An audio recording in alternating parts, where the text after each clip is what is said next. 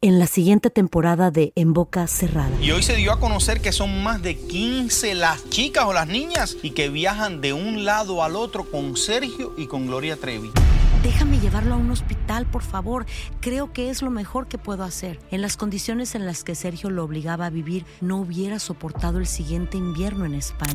Lo que nunca se dijo sobre el caso Trevi Andrade, por Raquenel Mariboquitas. Escucha en boca cerrada, en el app de Euforia o donde sea que escuches podcasts. Advertencia. Este programa contiene casos de crimen, apariciones, misterio, conspiración y violencia. El contenido de estas piezas puede ser sensible para algunos miembros del público. Aconsejamos discreción.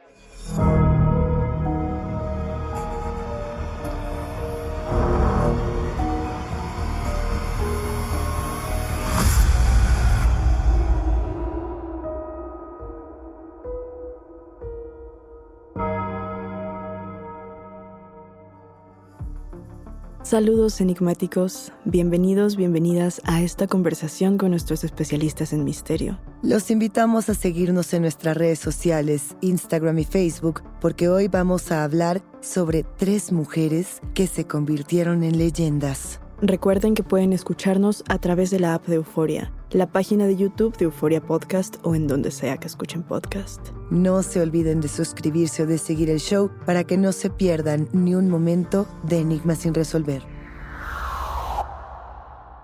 Yo creo que uno de los episodios que más he disfrutado grabar ha sido este episodio que grabamos con Amaranta Monterrubio en el que nos platicó de brujas. Hablábamos de la razón por la que las brujas son lo que son, la antítesis del bien según lo religioso, lo blanco, lo luminoso. Si la Virgen tenía que ser un símbolo de la fertilidad, de la obediencia, de la pureza, la bruja iba a ser un símbolo de la rebeldía, de la infertilidad en el sentido de la búsqueda del placer y también de la búsqueda de la individualidad y por supuesto la transgresión. Y justamente platicábamos de eso con Amaranta. ¿Por qué la bruja, de ser, digamos, algo malo, porque ser una bruja era algo negativo que terminaba por llevarte a la hoguera, se transformó en algo que ahora muchas mujeres persiguen? ¿Por qué de pronto ya tenemos tantas brujas de TikTok, brujas de Facebook, brujas en plataformas digitales que nos recuerdan que nuestro tercer arroba va a ser la persona que quiere traicionarnos? Habrá brujas reales y habrá brujas falsas. Lo cierto es que la fascinación ha tenido un boom impresionante, Daniel. Totalmente. Y yo no sé, yo no estoy segura si la brujería como era antes se conserva hoy en día. La verdad no estoy familiarizada con, con cómo se practica el día de hoy. Lo que sí me parece es que se ha vuelto algo, un fenómeno gigantesco.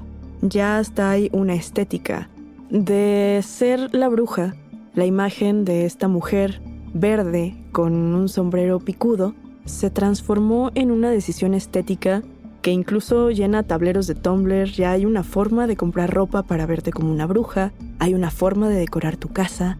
Es un fenómeno enorme y la cosa es que existen mujeres reales que han trazado ese camino. ¿Con qué mujer te gustaría comenzar el día de hoy, Daniel? ¿Con cuál de estas tres brujas que vamos a estar analizando?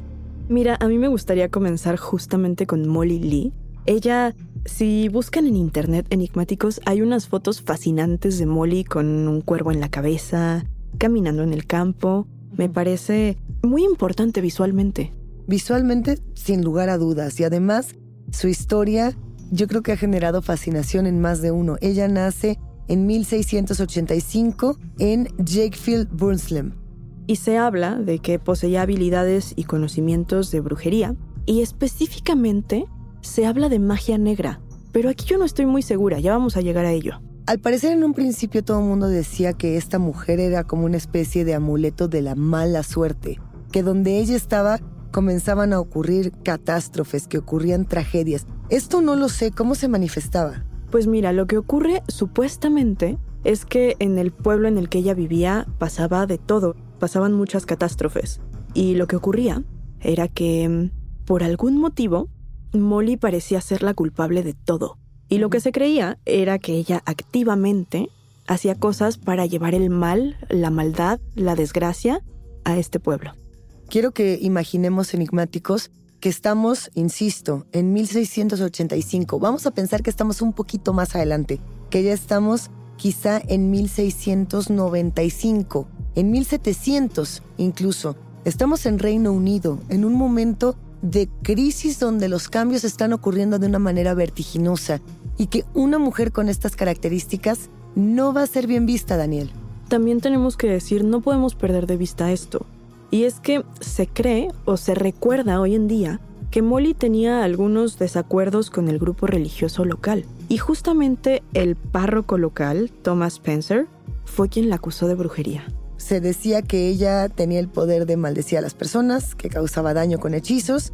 Decían que era muy fea. Esto me parece eh, mucho de la discriminación de la época y por supuesto del estigma que se tiene a las mujeres que son distintas, ¿no?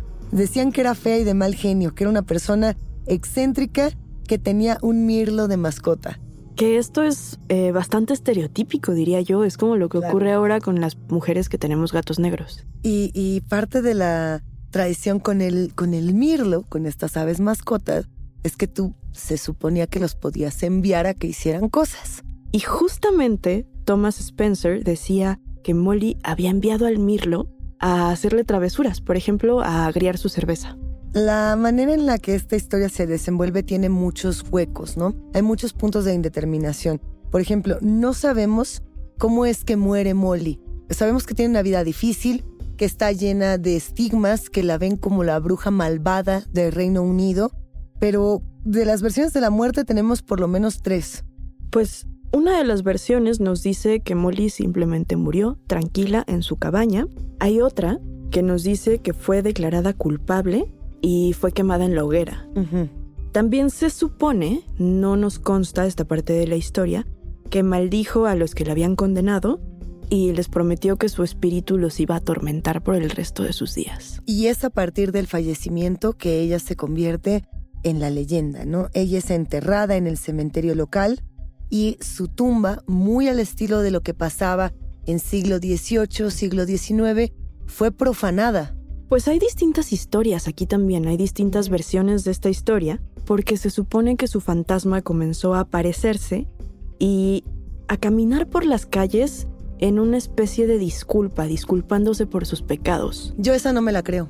Esa es de las pocas que no me la creo porque hacen justamente el estigma de la bruja mala se tiene que disculpar con los hombres buenos por sus pecados, ¿no? Por ser fea, eh, tramposa, por ser traviesa y por tener justamente malas actitudes con los integrantes de la iglesia. O sea, si ella realmente fuera una, una bruja villana como la quieren pintar, ¿tú crees, Daniel, que se iría a pedir disculpas? Definitivamente no, pero déjate cuento la siguiente versión, porque creo que esa tiene mucho más que ver con esta figura. Lo que, lo que se dice de esta siguiente versión es que su espíritu fue exorcizado por varios sacerdotes y que sí tuvieron éxito, pero muchos de ellos murieron en este proceso. Y esto a mí me suena a una especie de venganza mucho más adecuada para este personaje. Se supone que puedes invocarla, ¿no? Es de estas tradiciones como la Bloody Mary, que si dices el nombre, esta mujer llega y se te aparece. ¿Será cierto? No lo sé. ¿Lo intentaría? Lo intentaríamos. A ver, la idea es que uno tiene que ir a la tumba, la tumba que ya fue profanada, pero bueno, hay que ir a la tumba de Molly y decir, Molly like, Molly like, persígueme alrededor del manzano. Y se supone que si dices eso tres veces, cantando y jugando, que hay una canción para decirlo, el espíritu vuelve. Esta es una bruja muy a la tradición europea, pienso yo, pero hay otras brujas de otras culturas. ¿Como, como qué tipo de culturas? ¿Como por ejemplo algo más de América? Tenemos por ejemplo a Marie Lebeau, que está relacionada enteramente con el vudú. El vudú, estamos seguros de que todos los enigmáticos saben más o menos de qué va, pero recordemos, intenta procurar la obtención, por así decirlo, de la invulnerabilidad de quienes creen en él. Es decir, las personas que practican el vudú, no todas, ¿no? Pero en su mayoría buscan justamente protección, por un lado, y poder. Es decir, yo no, no quiero decir que son invencibles, pero es esa búsqueda del poder y sobre todo de la manera en la que nosotros nos plantamos frente a los demás como personas poderosas e invulnerables. Y es que justo este es el caso de Marie Lebeau que pasó toda su vida practicando el vudú abiertamente. Es que a mí me parece muy interesante, Daniel, que además lo practique en un momento donde no se usaba como ahora, ¿no? Que tú lo mencionabas al inicio del episodio. Tenemos brujas muy mainstream, por así decirlo, muchas mujeres, inclusive muchos hombres que se suman a este ejercicio de bruja, que no es lo mismo que brujo y no es lo mismo que mago, sino es una cosa con un poder muy femenino. Y, ella lo practicaba en 1800, ¿no? En, un momento donde no era como ahora que en cada esquina de Nueva Orleans o de Luisiana podemos tener tiendas de eh, aquí hay material vudú, aquí hay toda esta clase de imaginería. Justo a Marie Lebeau se le conoce como la reina del vudú. Y yo puedo pensar un poco que justo tiene que ver con la temporalidad, con que en ese entonces no era tan común como ahora. Y que además es el símbolo de la libertad de muchos esclavos, ¿no? Ella era hija de una esclava liberada y de un hombre muy adinerado, que era Charles Lebeau. La familia, precisamente, de, esta mujer tenía como muchas peculiaridades, ¿no? Entre ellas, justo el cambio entre la esclavitud y la libertad, el símbolo como tal. Ella se cubría el cabello con un casquete con tela de colores muy brillantes, ¿no? Era una joven muy bella, con el cabello totalmente negro, esta piel morena bellísima, y tenía una mirada que creo que es algo que la caracteriza en todos los relatos que hablan de ella, una mirada muy penetrante, una mirada fija, que hay quienes decían podía ver a través de ti, ¿no? Como que podía entrar en tu persona con solamente mirarte. Y justo, Daniel, a los 18 años, ella se casa con un afroamericano libre emigrante de Haití. Ella se casa con Jacques Paris, que es, eh, digamos, esta pareja que de una u otra manera también genera la mezcla de religiones. Es que justamente esa parte a mí me parece, pues, bastante curiosa, digna de resaltar, que es que ambos practicaban el catolicismo, pero en algún momento comenzaron a practicar a la par el vudú. Y no necesariamente esto fue porque se casaran, sino que entraron juntos en, esta religión, en esta práctica, y, justamente pues la vida de Marie Leveau pierde, digamos, de una u otra manera el límite que hay entre la realidad la leyenda, la ficción, a partir de todo lo que empezó a decirse de ella en ese momento. Y es que justamente es, yo creo que por esto es un personaje tan enigmático y tan curioso. Y es que su vida y su documentación es bastante extraña. Hay investigadores que afirman que Marie y Jack no tuvieron descendencia, pero hay registros en la Catedral de St. Louis que documentan el bautismo de dos hijas. Dos niñas, ¿no? Serían María Angélique Paris. Eh, ella fue bautizada, según estos registros, en 1823 y Felicity Paris, que habría sido bautizada en 1824. Según los registros, porque no se sabe mucho más de estas niñas. La cosa es que se especula que ambas desaparecieron misteriosamente. ¿Tú qué piensas que pudo haber pasado ahí? Pues es que hay teorías que van hacia un tema de sacrificio. Yo no lo creo. No lo creo porque el vudú no implica ese tipo de violencia contra los más pequeños, ¿no? Sobre todo contra los hijos. Pero también podría haber ahí un tema que podría ser de venganzas, que podría ser incluso de la propia violencia que se vivía en esa época en Estados Unidos. Y muy a pesar de lo que se pueda contar de esta historia, yo sí creo que el elemento del racismo y de la discriminación podría entrar, ¿no? En decir, a lo mejor ni siquiera tiene que ver con la propia familia, sino con las personas que rodeaban a, esta, a esta pareja y a las dos niñas, que es el mismo caso, Daniel, que lo que pasa con el esposo. El marido fallece en 1820 y también ahí hay un tema que no se aclara, nunca se sabe por qué murió. Pero es que ni siquiera existe documentación de su muerte, ¿o sí? No, nada más. Es como si hubiera desaparecido, ¿no? Los relatos dicen, él muere, y nadie dice por qué muere, ¿no? No hay ningún ningún documento histórico para poder afianzarnos. A mí me gusta mucho en esta parte que a Marie le comenzó a gustar el apodo. Ella, ella misma se decía y se hacía llamar la viuda de París. Entre que era, digamos, no, es que no quiero decirle espiritista, entre que practicaba el vudú y tenía todo este tema muy espiritual, ella además era peluquera y era enfermera, que yo creo que el tema de enfermería viene de la sanación y la peluquería pues de un, de un tema de estética que ella misma estaba formando en su comunidad.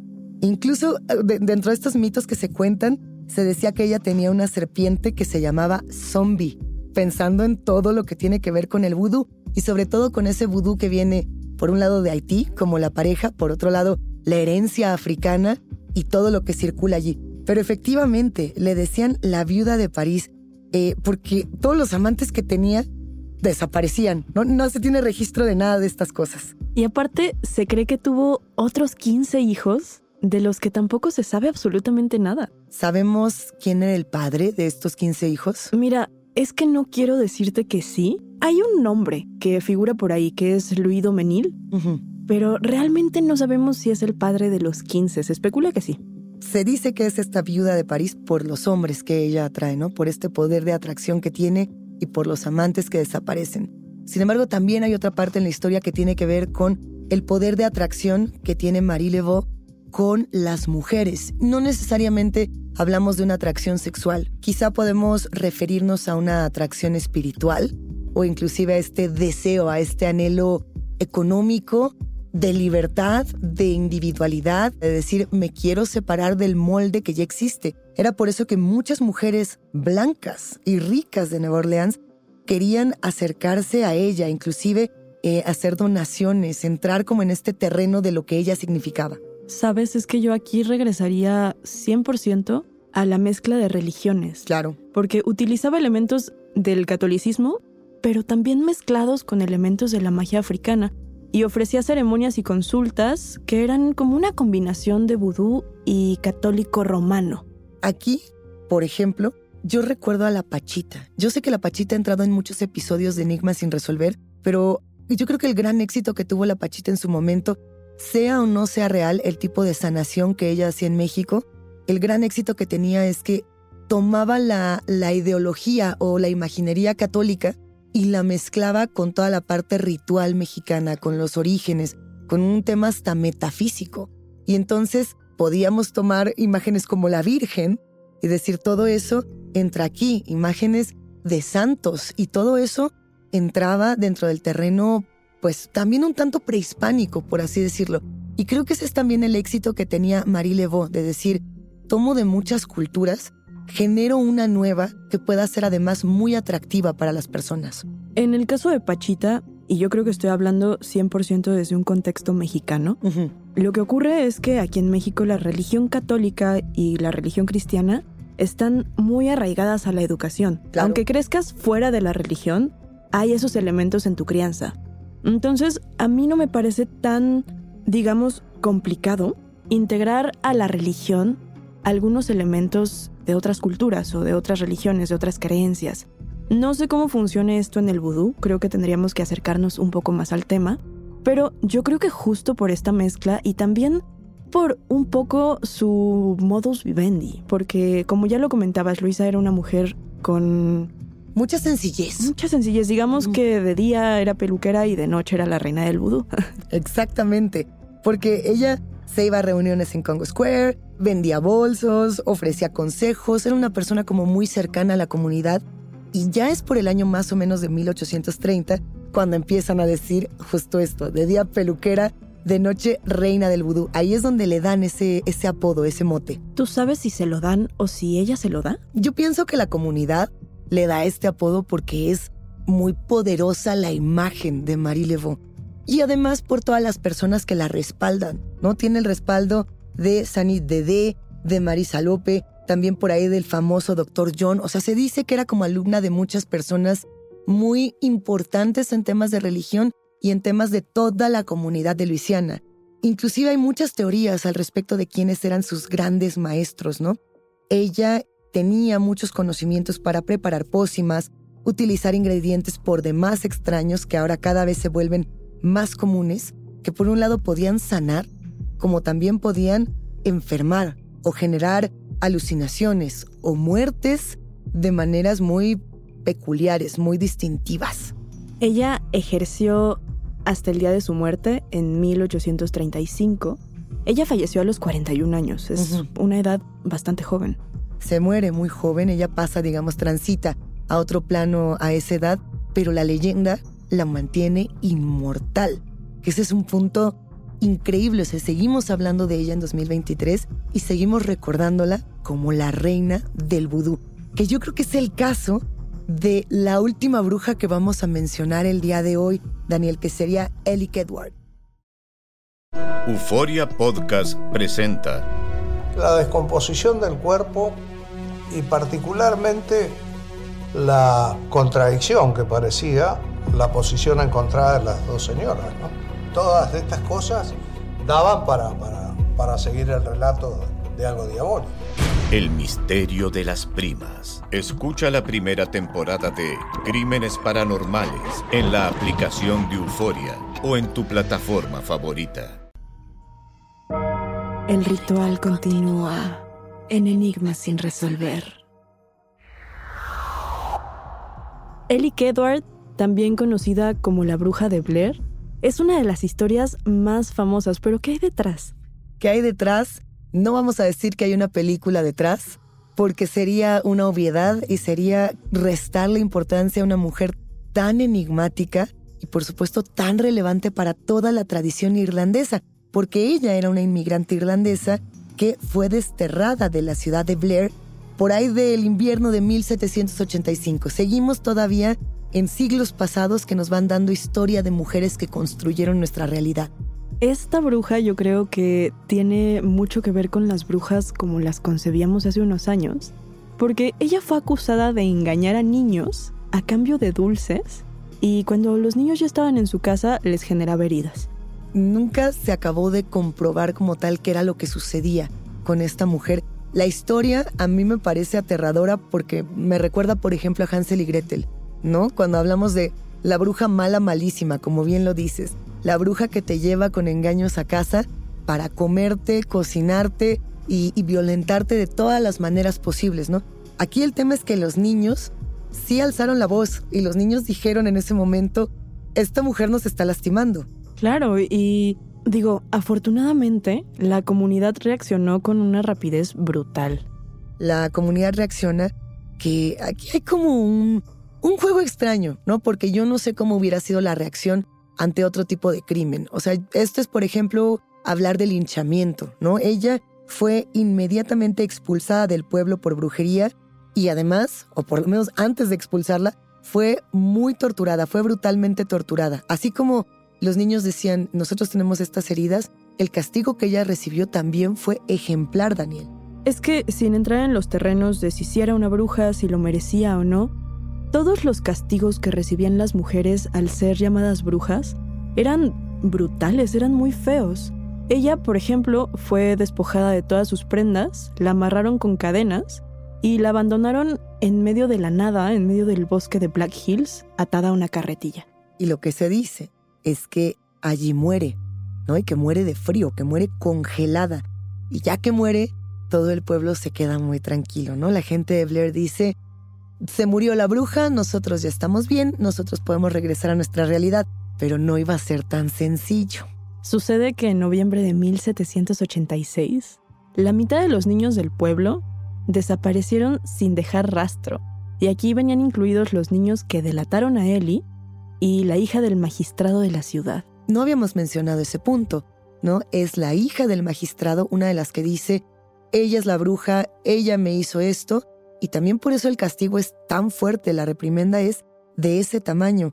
Cuando los niños desaparecen, todo el pueblo de Blair, toda la comunidad dice, regresó la bruja, ¿no? En lugar de preguntarse si había una persona, una, una tercera persona, una segunda o cuarta persona que hubiera estado haciendo algo, fue, la bruja regresó y hay una maldición en Blair por haberla torturado y por haberla expulsado. ¿Crees que era cierta la maldición o que había alguien más? Mira, yo creo que el terror colectivo fue tan fuerte, tan intenso, que ni siquiera se detuvieron a preguntarse eso. Lo que ocurrió fue que simplemente abandonaron la ciudad y se hizo una especie de juramento para no volver ni siquiera a pronunciar este nombre. El nombre Ellie Kedward. Aquí no hay de que si lo dices tres veces se te aparece, no hay nada similar, pero yo, por ejemplo, si a mí me preguntaran, ¿esto sucedió o no? Yo siento que, que se aceleraron un poco. O sea, yo hubiera buscado si había alguna red de personas que estuvieran dañando a los niños, si los niños a lo mejor salieron a buscar a la bruja congelada, entre comillas, como en esta suerte de juego y se perdieron en, el bosque. No sabemos exactamente qué sucedió, pero lo cierto es que tengo la impresión de que el pueblo, dentro de todo lo que había pasado, sentía culpa. Y la culpa se traduce en temor, ¿no? El temor de decir, yo te torturé y tu venganza va a ser más fuerte, más brutal y por supuesto el pensamiento mágico de la época. Justo que llegas al pensamiento mágico es que, hablando del temor y de la culpa, estos dos elementos fueron pues tan presentes en este caso que hasta se generó una leyenda que dice que esto mismo ocurre cada 60 años.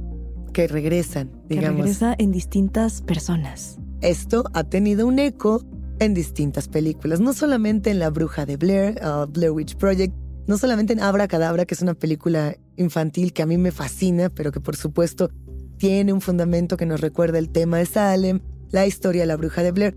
Yo creo que este es el, arquetipo de la bruja, como tú lo dices, tradicional, que se volvió parte de las leyendas de todo Estados Unidos, de toda Europa, inclusive para la tradición mexicana y latinoamericana, donde nosotros no teníamos una bruja mala que se comía a los niños en esas circunstancias, con esas peculiaridades. Pero sabes, es que aquí en la tradición mexicana, en la tradición latinoamericana, tenemos otras brujas malas que se comen a los niños, en otra forma. Generalmente se presentan como, no sé, bolas de fuego o esa clase de apariciones, pero también tenemos esa figura. La figura de, de la bruja mala malísima, que finalmente nos recuerda que las malas malísimas históricamente han sido las mujeres transgresoras que cambian la historia, para bien y para mal.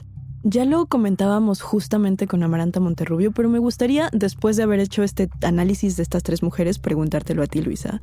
¿Tú qué piensas que fue ese cambio? ¿Qué cambió el chip para que de pronto la bruja se volviera un, una buena imagen, algo a lo que todas aspiramos. La libertad de pensamiento, inclusive el propio derecho a votar que durante muchos años las mujeres no tenían, el poder de decidir sobre su propio cuerpo, todas estas cosas hicieron que la bruja se volviera algo a lo que las mujeres querían aspirar o hasta la fecha aspiran. Y un ejemplo de ello, que para mí sería un gran cierre, es la Women's International Terrorist Conspiracy from Hell.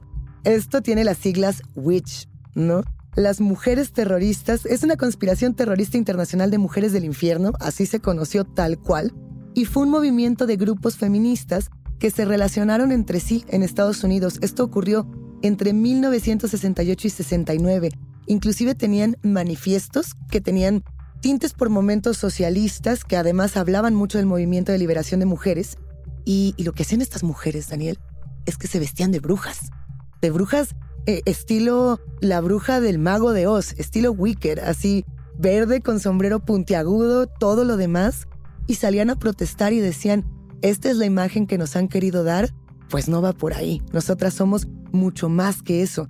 Y de ahí sale justamente este nombre Witch. Es un movimiento muy radical. Por supuesto que ya se ha discutido mucho sobre el tema. Hay quienes dicen tenía cosas interesantes, tenía también carencias en, en otra parte del discurso.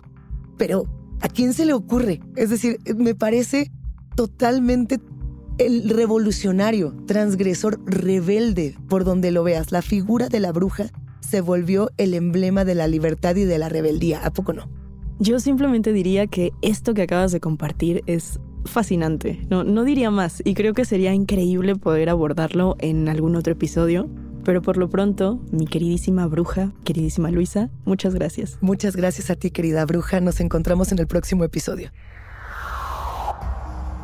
Enigmáticos, la conversación con nuestros especialistas en misterio ha terminado pero siempre hay otra grieta que investigar junto con ustedes. No se olviden de seguirnos en nuestras redes sociales. Nos encuentran a través de Instagram y Facebook. Yo soy Daniel Duarte. Y yo soy Luisa Iglesias y ha sido un macabro placer compartir con los enigmáticos. Recuerden que pueden escucharnos en la app de Euforia, la página de YouTube de Euforia Podcast o donde sea que escuchen podcast. Denle follow o suscríbanse al show en donde sea que nos escuchen y así no se pierden ni un momento de enigma sin resolver.